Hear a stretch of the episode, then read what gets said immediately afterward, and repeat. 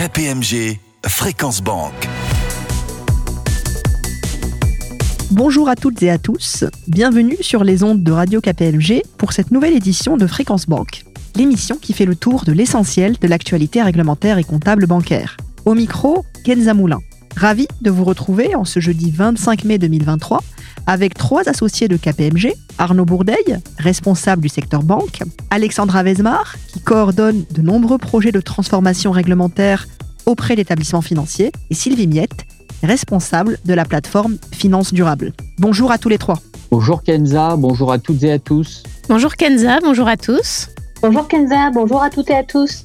Au programme de cette édition, nous ferons d'abord un tour d'horizon de l'actualité réglementaire bancaire avec deux consultations lancées en avril par l'autorité bancaire européenne. Nous dirons également quelques mots à propos du groupe d'experts mandaté par la BCE en septembre dernier pour réfléchir sur la supervision bancaire européenne telle qu'exercée par la Banque centrale européenne à ce jour. Ensuite, nous poursuivrons cette émission avec Alexandra Vezmar pour évoquer les évolutions du cadre de gestion des crises qui se sont accélérées avec l'actualité récente et les faillites des trois banques régionales américaines et le rachat de Crédit Suisse par UBS. Enfin, nous clôturerons l'émission avec notre chronique verte présentée par Sylvie Miette qui nous décryptera les principaux sujets ESG de la période. KPMG Fréquence Banque. Débutons ce tour d'horizon de l'actualité bancaire avec vous, Arnaud Bourdeil. L'autorité bancaire européenne a lancé le 18 avril dernier une consultation sur les modalités de resoumission des reportings tels que le COREP, le FINREP, le RUBA. Arnaud, je comprends que ces orientations visent à établir des principes communs définissant les modalités de correction d'erreurs en cas d'inexactitude identifiée dans les reportings précédents. En effet, Kenza, ces orientations doivent permettre de mettre en place un cadre commun et harmonisé pour l'ensemble des reportings prudentiels et de résolution que les banques remettent aux autorités compétentes, qu'il s'agisse de la BCE ou du Single Resolution Board. À noter que le BA limite désormais à un an la fenêtre de resoumission des données. Autrement dit, les établissements ne soumettront plus de correction de reporting au-delà de ce délai.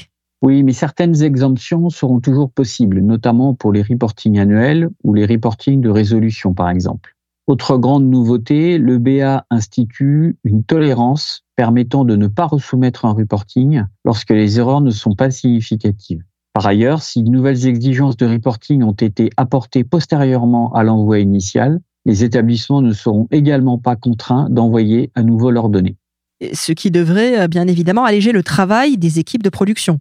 Oui, mais attention, le BA précise toutefois que ces nouvelles modalités ne doivent pas altérer la qualité attendue dans les reportings. Je précise d'ailleurs à nos auditeurs que le lancement de cette consultation fait suite à l'une des recommandations présentées dans le rapport de l'EBA sur le coût des reportings, publié en 2021, dont je vous avais d'ailleurs déjà parlé dans cette émission. Cette consultation est ouverte jusqu'au 31 juillet 2023. N'hésitez pas à y répondre, soit directement, soit en participant à la réponse de place qui est organisée par la Fédération des banques françaises. Toujours dans l'actualité européenne, l'EBA a lancé le 21 avril dernier une consultation relative au projet d'orientation sur les titrisations dites STS, à savoir simples, transparentes et standardisées. Cette consultation fournit les critères d'éligibilité préalables à l'application du régime prudentiel spécifique au STS pour les titrisations. Et à cet égard, je rappelle que le règlement de 2017, qui a créé un nouveau cadre européen pour les opérations de titrisation, a introduit la possibilité de traiter certaines titrisations conformément au régime applicable au STS. L'application de ces dispositions est soumise au respect de certains critères d'éligibilité. Une fois ces critères vérifiés, les banques peuvent appliquer aux titrisations une pondération qui leur est plus favorable. Avec ce projet d'orientation, le BA précise justement les critères d'éligibilité au traitement STS pour ces expositions afin d'assurer une approche homogène et harmonisée parmi les banques. L'autorité introduit notamment la typologie du débiteur comme critère d'homogénéité afin de refléter au mieux la réalité du marché et les risques encourus par l'investisseur. Pour être éligible au traitement STS, les titrisations doivent remplir des conditions de simplicité, de transparence, de standardisation mais aussi de protection de crédit et de collatéralisation. Arnaud, est-ce que cette proposition a un lien avec les orientations de 2018 sur les titrisations dites asset-backed commercial paper et non-asset-backed commercial paper? Oui, cette consultation fait bien écho aux orientations de 2018 sur les titrisations ABCP et non ABCP, afin que les critères introduits à ce moment-là soient cohérents avec le cadre applicable aux titrisations que vous mentionnez. Dans sa consultation, le BA propose également quelques amendements au cadre applicable aux titrisations ABCP et non ABCP, afin d'harmoniser les approches entre les différentes catégories de titrisation. Cette consultation est ouverte jusqu'au 7 juillet 2023 les auditeurs concernés par ces opérations peuvent donc encore y répondre. Passons maintenant à une actualité de la Banque centrale européenne avec la publication, le 17 avril dernier, d'un rapport externe évaluant le processus du SREP. Ce rapport a été rédigé par un groupe d'experts indépendants nommé en septembre 2022 qui ont eu accès aux documents de la Banque centrale européenne pendant sept mois et qui se sont réunis avec de nombreuses parties prenantes au cours de plus de 70 réunions. Ce rapport comprend plusieurs recommandations destinées à améliorer l'efficience du processus de supervision de la BCE. Dans son rapport, ce groupe d'experts reconnaît que la BCE a réussi à s'imposer comme un superviseur efficace et respecté et a intégré un vaste éventail d'approches nationales de supervision grâce à ses méthodologies détaillées. Le rapport précise que l'organisation de la BCE est désormais suffisamment robuste et mature pour alléger ses procédures et améliorer la priorisation fondée sur les risques. Autrement dit, Arnaud? Avec cette remarque, le groupe d'experts, tout en reconnaissant les progrès réalisés par la BCE pour s'assurer que les banques maintiennent des niveaux de fonds propres suffisants, invite la Banque centrale à réformer les notes de risque et le processus de fixation des exigences de fonds propres au titre du pilier BAL 2. Dans la mesure où les fonds propres ne peuvent pas à eux seuls remédier à tous les risques, la BCE est encouragée à avoir recours à davantage de mesures qualitatives, comme par exemple le fait de renforcer le dispositif de contrôle interne, ou encore les mesures de parité dans les organes de gouvernance. Tout ceci pour inciter les banques à mettre en place des mesures correctrices afin de pallier les modèles économiques et les pratiques de gouvernance en deçà des exigences attendues. En préparant cette émission, j'ai compris que la BCE avait salué les recommandations émises par ce groupe d'experts. Savez-vous si elle va donner suite? Et si oui, à quel horizon? Alors la BCE a déjà annoncé qu'elle allait mettre en œuvre certaines recommandations du rapport dès le SREP 2023. Elle souhaite également revoir son appréciation du risque pour tous les établissements importants afin de mieux se concentrer sur les priorités stratégiques et sur les principales vulnérabilités en ayant toujours le souci d'une plus grande flexibilité dans la planification des activités et en étalant ces investigations sur plusieurs années. L'exercice 2023 sera donc important pour les banques, car au-delà des nouvelles lignes directrices de l'EBA sur le SREP, qui sont entrées en vigueur le 1er janvier dernier, la BCE mettra également en œuvre les recommandations de ce groupe d'experts. Et nous suivrons donc avec attention les résultats du SREP 2023 qui seront publiés début 2024 pour voir s'ils se traduisent effectivement par davantage de mesures qualitatives et ou par des changements substantiels dans les niveaux d'addon en capital au titre du pilier 2. En l'espace de quelques jours, en mars 2023, plusieurs banques ont fait faillite déclenchant une forte baisse des cours boursiers du secteur bancaire à l'échelle mondiale et une réaction rapide des régulateurs pour prévenir une éventuelle contagion. Si cette crise du début de l'année 2023 s'est atténuée, le marché reste encore attentiste et des craintes subsistent autour de la solidité du secteur bancaire.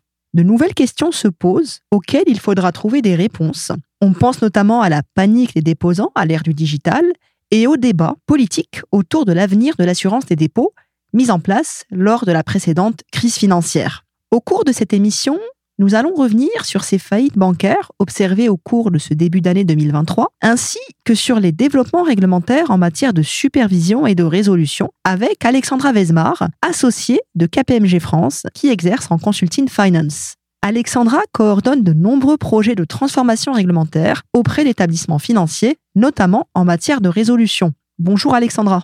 Bonjour Kenza, bonjour à tous. Pour débuter cet entretien, Alexandra, que s'est-il passé du côté des banques régionales américaines? Vous l'avez dit en introduction, Kenza, la crise bancaire de ce début 2023 s'est illustrée par la faillite de trois banques régionales américaines, à savoir Silvergate Bank et Signature Bank, toutes les deux fortement exposées aux cryptoactifs, et Silicon Valley Bank qui a fait faillite à la suite du déclenchement d'une fuite des dépôts massives. Il est important de préciser que les actifs cumulés de ces trois banques, corrigés de l'inflation, sont supérieurs au total de ceux des 25 banques américaines qui se sont effondrées au plus fort de la crise financière de 2008. Alors, on comprend donc que ces faillites sont très significatives et inquiétantes. Justement, penchons-nous plus précisément sur le cas de la Silicon Valley Bank. Qu'est-ce qui a déclenché cette fuite massive des dépôts? Avant de vous répondre, je rappellerai à nos auditeurs qu'un bank run est un retrait massif de dépôts sur une très courte période en raison de la perte de confiance dans l'établissement. Les premiers retraits se sont produits en février en réponse à des conditions de financement plus restrictives des startups américaines. Ensuite, le mouvement s'est accéléré avec l'annonce de mesures de recapitalisation destinées à renforcer SVB et à l'appel au retrait de plusieurs entrepreneurs de la sphère start-up. Afin de saisir l'ampleur du phénomène, il importe de souligner que ces retraits ont atteint des records historiques avec un volume de 42 milliards de dollars retirés en moins de 10 heures. Aucune banque n'aurait pu survivre à une panique bancaire d'une telle vitesse et d'une telle ampleur. SVB a tenté de renforcer son capital, mais ça a échoué. Pourquoi, Alexandra? Si on écoute SVB, c'est la Banque centrale américaine, la Fed, qui a d'abord mis l'établissement en difficulté en remontant brusquement les taux d'intérêt à partir de 2022 pour lutter contre l'inflation. En effet, pour faire face au premier retrait, la SVB a procédé à la vente des actifs liquides avec des moins-values latentes qui, conformément à la réglementation, n'avaient à être ni comptabilisés ni capitalisés. Ces actifs, sous forme d'obligations, avaient perdu beaucoup de valeur en raison de la hausse des taux d'intérêt. La SVB a donc vendu son portefeuille d'obligations du Trésor à perte, suscitant l'inquiétude des déposants quant à la liquidité de la banque. Peut-on dire que le changement de la politique monétaire américaine est le déclencheur de ces turbulences bancaires? Je ne dirais pas cela exactement. Certes, l'augmentation des taux d'intérêt était l'élément déclencheur, mais la banque avait déjà des vulnérabilités, comme la Fed le souligne dans son rapport publié le 28 avril dernier. Premièrement, le conseil d'administration et la direction de la Silicon Valley Bank n'ont pas su gérer leurs risques parce que la banque avait une exposition majoritaire sur un secteur d'activité exclusif, la tech. Elle avait une absence de diversification des sources de financement qui était basée quasi exclusivement sur des dépôts à vue. Et enfin, elle avait une faible couverture du risque de. Deuxièmement, les autorités américaines de supervision bancaire n'ont pas apprécié à sa juste valeur l'ampleur des faiblesses de la SVB à mesure qu'elle gagnait en taille et en complexité. Troisièmement, lorsque ces mêmes autorités ont identifié des faiblesses, elles n'ont pas pris de mesures suffisantes pour s'assurer de leur correction rapide. Et enfin, quatrièmement, la banque étant en deçà de certains seuils, elle a été exemptée d'une application complète de la réglementation post-crise 2008, avec notamment l'exemption de suivi du risque de liquidité, l'absence d'encadrement du risque de taux, la non prise en compte des moins-values latentes des titres disponibles à la vente. Et quelle a été la réponse des autorités fédérales américaines? Très vite, les autorités fédérales ont procédé à l'octroi d'une garantie intégrale des dépôts de SVB et de signature banque allant au-delà de la limite réglementaire de 250 000 dollars et l'octroi aussi d'un financement de la Fed avec la mise en place de prêts avec collatéral sans décote. Tout ceci afin d'éviter d'autres épisodes de fuite des dépôts et de modérer la contagion aux marchés financiers mondiaux sensibles à une fragilisation des banques au risque de taux.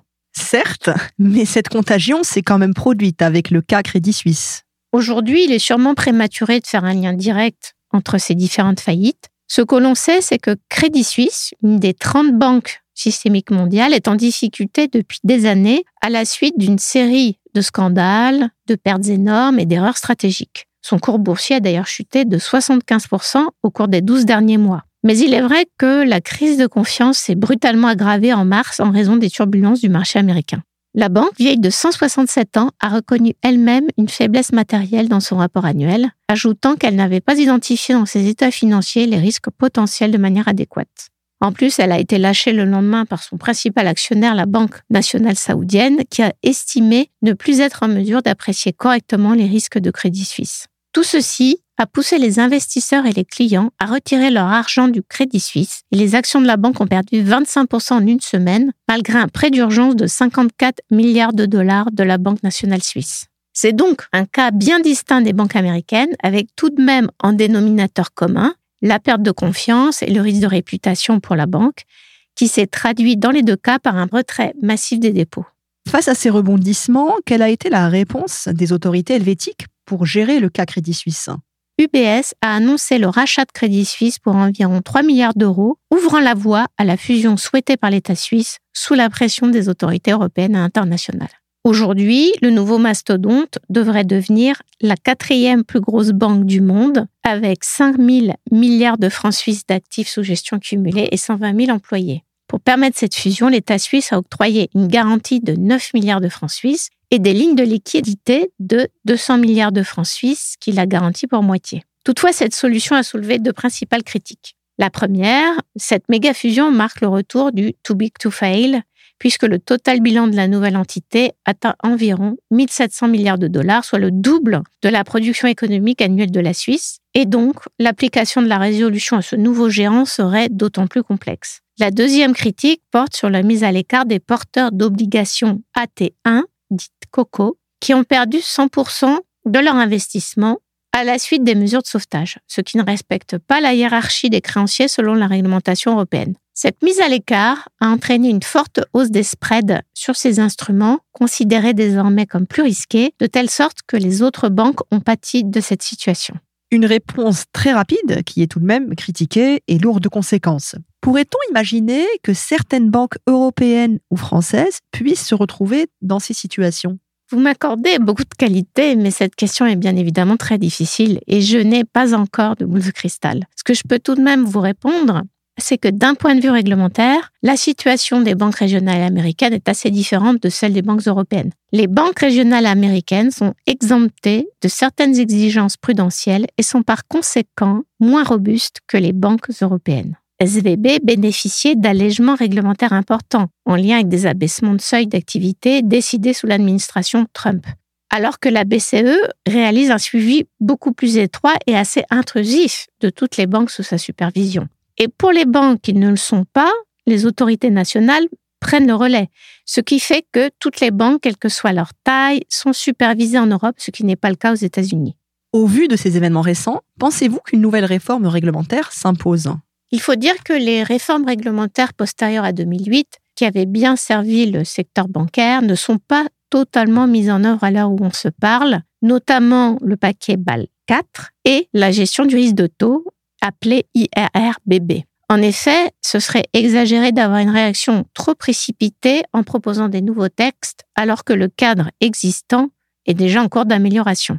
D'ailleurs, la dernière proposition de la Commission européenne pour réformer le cadre de gestion des crises bancaires va dans ce sens et marque une nouvelle étape sur un long chemin qui a commencé il y a dix ans avec la création de l'Union bancaire. Justement, rentrons maintenant un peu plus dans le détail de ce nouveau cadre pour la gestion des crises bancaires et l'assurance des dépôts qui a été publié le 18 avril dernier par la Commission européenne. Ce nouveau cadre était en préparation bien avant les événements de mars. Il va renforcer le cadre actuel de gestion des crises bancaires et de garantie des dépôts de l'Union européenne. Je parle ici de la CMDI, Crisis Management and Deposit Insurance, qui met l'accent sur les banques de petite et de moyenne taille. Je précise que les principaux objectifs de ce nouveau cadre sont de protéger la stabilité financière, de préserver le fonctionnement du marché unique, de minimiser le recours à l'argent des contribuables et de protéger les déposants tout en assurant la confiance des consommateurs. Mais au-delà de ce nouveau cadre et en réponse à ces récents événements, il faudra sûrement réfléchir à d'autres ajustements, je pense notamment au fonctionnement de la garantie des dépôts en Europe pour limiter les retraits massifs. Vous venez de nous donner les objectifs du nouveau cadre CMDI, mais sur le fond, quels sont les principaux changements? Cette réforme apporte six changements majeurs à la réglementation, mais je n'en citerai que quatre. Premièrement, la protection des déposants est étendue aux entités publiques, hôpitaux, municipalités, et temporairement aux soldes élevés des comptes bancaires qui seraient liés à des transactions immobilières ou des primes d'assurance. Deuxièmement, le cadre supprime la hiérarchie des créances liées au dépôt et prévoit un classement unique des dépôts qui soient couverts ou non couverts. Troisièmement, la proposition confère à l'autorité de supervision le pouvoir de révoquer l'agrément d'une banque sur la base d'un constat de défaillance ou de probabilité de défaillance. Et enfin, quatrièmement, le nouveau cadre définit les paramètres et le processus à suivre pour calibrer le MREL en cas de stratégie de transfert. Pour rappel, aujourd'hui, le MREL est calibré seulement pour la stratégie de bail-in. La réforme proposée vise à faciliter les stratégies de transfert des activités d'une banque défaillante, de telle sorte que les fonctions essentielles de la banque seront mieux préservées. On le voit, les sujets de résolution sont plus que jamais au cœur de l'actualité et donc des préoccupations des autorités. Sans attendre les derniers événements, ce sujet occupe les banques et les autorités depuis plus de sept ans, avec la création du Conseil de résolution unique, dit SRB en 2016. C'est un énorme chantier qui n'est pas encore terminé. 2023 sera une année charnière en la matière puisque c'est la date limite de mise en place des orientations du SRB, Expectations for Banks. Et vous, qui participez à la mise en place de ces plans au sein des banques, quel regard portez-vous sur le régime de résolution européen? Ce qui est clair, c'est que le cadre de résolution est l'un des principaux piliers de l'union bancaire en Europe. Cependant, il est nécessaire de le revoir régulièrement pour l'adapter au changement de l'environnement économique. Par ailleurs, l'actualité nous a rappelé que les problèmes de liquidité sont presque toujours le facteur déclencheur d'une crise, alors que le cadre de résolution répond pour l'instant à la couverture des pertes en capital. En conséquence, il faudra probablement apporter des compléments pour disposer d'outils de liquidité en résolution. Et pour conclure, Alexandra, vous diriez? Dans une économie qui se digitalise, le facteur temps est crucial, d'où l'importance de bien se préparer afin de réagir rapidement et pertinemment. Il est donc toujours essentiel que les établissements de crédit renforcent leur gestion des risques en lien avec les autorités de supervision et améliorent sans cesse leur résolvabilité en mettant en œuvre les mesures en accord avec les autorités de résolution. Un grand merci à vous pour cet éclairage, Alexandra Vesmar. Dernière rubrique de cette émission, la chronique dédiée au sujet ESG, présentée par Sylvie Miette. Bonjour Sylvie. Bonjour Kenza, bonjour à toutes et à tous. Aujourd'hui, je consacrerai ma chronique verte à la troisième évaluation réalisée par la Banque Centrale Européenne sur les progrès accomplis par les banques dans leurs publications relatives aux risques climatiques et environnementaux. Dans cette évaluation, publiée le 21 avril dernier, la BCE dresse un état des lieux des publications ESG parues entre janvier et novembre 2022 par 103 banques du mécanisme de supervision unique. Même si, selon la Banque centrale, les banques ont globalement amélioré leur communication, la qualité reste encore en deçà des exigences requises par les normes prudentielles qui sont entrées en vigueur depuis le 31 décembre 2022, en l'occurrence le pilier 3 ESG. La BCE note également que les grandes banques européennes publient généralement des informations de meilleure qualité que leurs homologues situés hors de l'Union européenne, mais qu'elles ne répondent cependant toujours pas pleinement aux attentes. C'est pourquoi les établissements sont appelés à bien se conformer aux exigences de publication du pilier 3 ESG. De plus, même si les banques ont considérablement augmenté la quantité d'informations par rapport à l'année dernière, ces informations demeurent toutefois encore perfectibles. La BCE a également comparé, pour la première fois, les informations sur les risques climatiques et environnementaux publiées par les banques les plus importantes situées dans l'UE avec leurs homologues situés hors de l'UE. Cette comparaison met en exergue que même si les GCIP situés dans l'Union européenne ne respectent pas encore pleinement les attentes prudentielles, elles obtiennent généralement de meilleurs résultats que leurs pairs dans le monde, et ce dans toutes les catégories d'évaluation. Bien évidemment, les banques ont été informées des remarques de la BCE qui leur demandent de remédier aux insuffisances relevées et de lui fournir leur plan d'action pour se conformer aux exigences du pilier 3 ESG. Pour ce faire, le rapport de la BCE fournit de nombreux exemples de bonnes pratiques dont les banques peuvent s'inspirer. La Banque centrale annonce également qu'elle procédera à une nouvelle évaluation au cours du second semestre 2023 sur les données arrêtées au 31 décembre 2022, en se focalisant sur le pilier 3 ESG que les banques viennent de publier. Il faut également dire à nos auditeurs que la BCE est aussi mandatée pour s'assurer de la conformité des banques aux exigences pilier 3 et que les manquements identifiés pourraient être pris en compte dans le cadre du SREP et se traduire par des mesures correctrices. Enfin, j'en profite pour vous annoncer que nous avons de notre côté comparé les publications du pilier 3 ESG au 31 décembre 2022 de 17 grandes banques européennes et que notre benchmark sera publié courant juin. Donc sans attendre l'évaluation de la BCE sur le second semestre, que je ne manquerai pas de vous décrypter dans une prochaine chronique verte, je vous invite d'ici là à consulter notre étude sur kpmg.fr.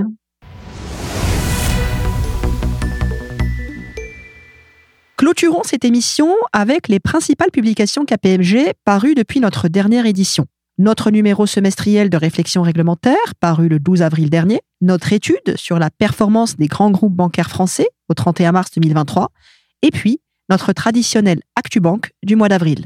Toutes ces publications ont été adressées à tous nos abonnés et sont aussi disponibles sur kpmg.fr. Un grand merci aux trois experts qui se sont exprimés aujourd'hui et un grand merci à nos auditeurs pour leur attention et leur fidélité. Cette émission est maintenant terminée. Nous vous donnons rendez-vous prochainement pour une nouvelle édition de KPMG Fréquence Banque. Très bonne journée à tous.